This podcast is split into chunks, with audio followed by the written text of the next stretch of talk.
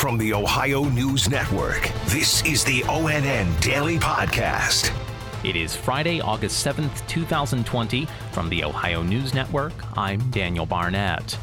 Governor Mike DeWine says a so called rapid test for COVID 19 administered to him before he was set to greet President Donald Trump yesterday gave him a false positive and that a second test says he's coronavirus free. Angela Reigert explains. The governor's office is now saying that the governor, the first lady, and their staff, they took a PCR test which all came back negative. In a statement, the governor's office said, "We feel confident in the results from the Wexner Medical Center. This is the same PCR test that's been used over 1.6 million times in Ohio by hospitals and labs all over the state. Apparently, that test used as part of protocol to meet the president is new technology. And the governor's office says we don't really have much experience with them in Ohio. Reporting in Columbus, Angela Reigert. The governor and first lady plan to have another PCR test this weekend to ensure they're actually virus free. Governor DeWine was hit with criticism from some yesterday during the period when it appeared he had acquired COVID 19. ONN's Dave James reports. A second test yesterday was negative, but after that first rapid test showed he had it, DeWine said, Well, I've already got a few t- texts, you know, not so nice texts from people about that. It's sort of, you know, we told you this was all fake, and we told you that wearing masks didn't matter. But look, we know it does. Still, DeWine says there's nothing certain in life. Researchers say wearing a mask is more about protecting others from potential spread than protecting the one wearing the mask. Dave James, ONN News. Republican State Representative Nino Vitale of Urbana posted a message on his Facebook page featuring a photo of DeWine wearing a mask and the message, quote, DeWine test positive, I thought masks worked, end quote.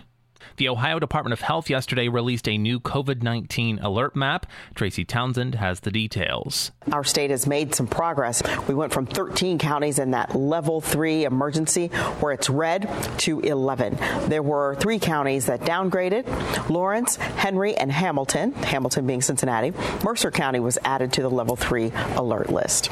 I'm Tracy Townsend. A Southwest Ohio sheriff who made headlines for refusing to enforce mask orders is speaking out against health orders again. ONN's Steve Vaughn has more. Butler County Sheriff Richard Jones says politicians are overreaching and taking too much control during the pandemic. Shame on you for using law enforcement to enforce these things. People have to go back to work.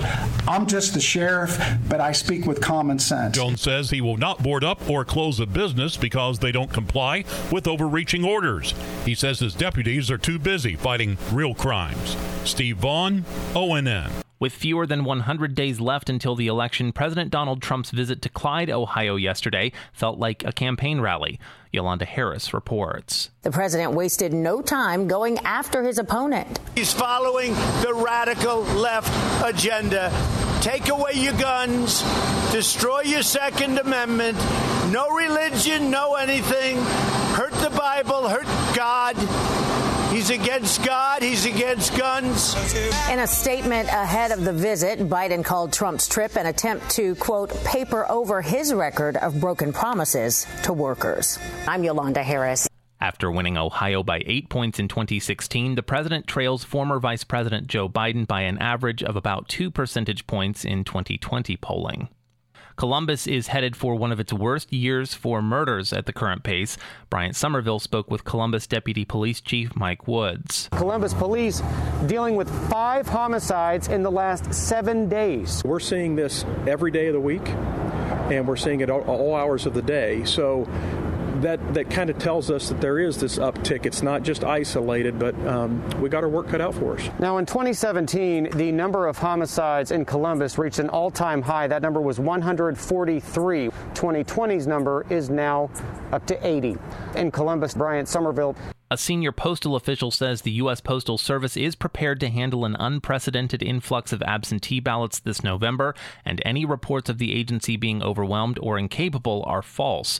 ONN's Dave James reports. Justin Glass, director of the Postal Service's election mail operations, spoke with Ohio's Secretary of State Frank LaRose and other state election officials about how the agency's preparing for the upcoming election. The virtual meeting comes days after President Donald Trump said that he doesn't believe the Postal Service is equipped to deal with the volume of mail that'll come as a result of mail in voting. Dave James, ONN News. The U.S. now has 160,000 coronavirus deaths, and a widely respected model by a university in Washington predicts 295,000 deaths by December if people let down their guard. Karina Nova reports. Researchers at the University of Washington say if most people wear masks, it could save an estimated 70,000 lives. That's why Dr. Anthony Fauci is encouraging wearing a mask, social distancing, and washing hands. Some people tend to think you either need to shut down completely, or some people then think just do anything you want. No, you can proceed to open up the country and get the economy back, even when you have situations that we have now. I'm Karina Nova. And in Canton, a group of participants of the local Black Lives Matter protests is calling for action in opposition to five arrests earlier this week. ONN's Michaela Madison has the story. A video was published to the group's Facebook page this week where a man can be seen arguing with police officers, instructing him not to block traffic. Throughout the video, protesters become increasingly agitated as they begin chanting that the police were going to lose their jobs. As protesters begin to step into traffic, they are subsequently arrested. Five people were taken into custody on misdemeanor charges. There has been no word on an organized event to protest those arrests. Michaela Madison, ONN, Canton. Special thanks to our affiliate station WBNS TV in Columbus for their contributions to today's newscast. I'm Daniel Barnett on the Ohio News Network. This has been the ONN Daily Podcast, a production of Radio Ohio Incorporated on the Ohio News Network.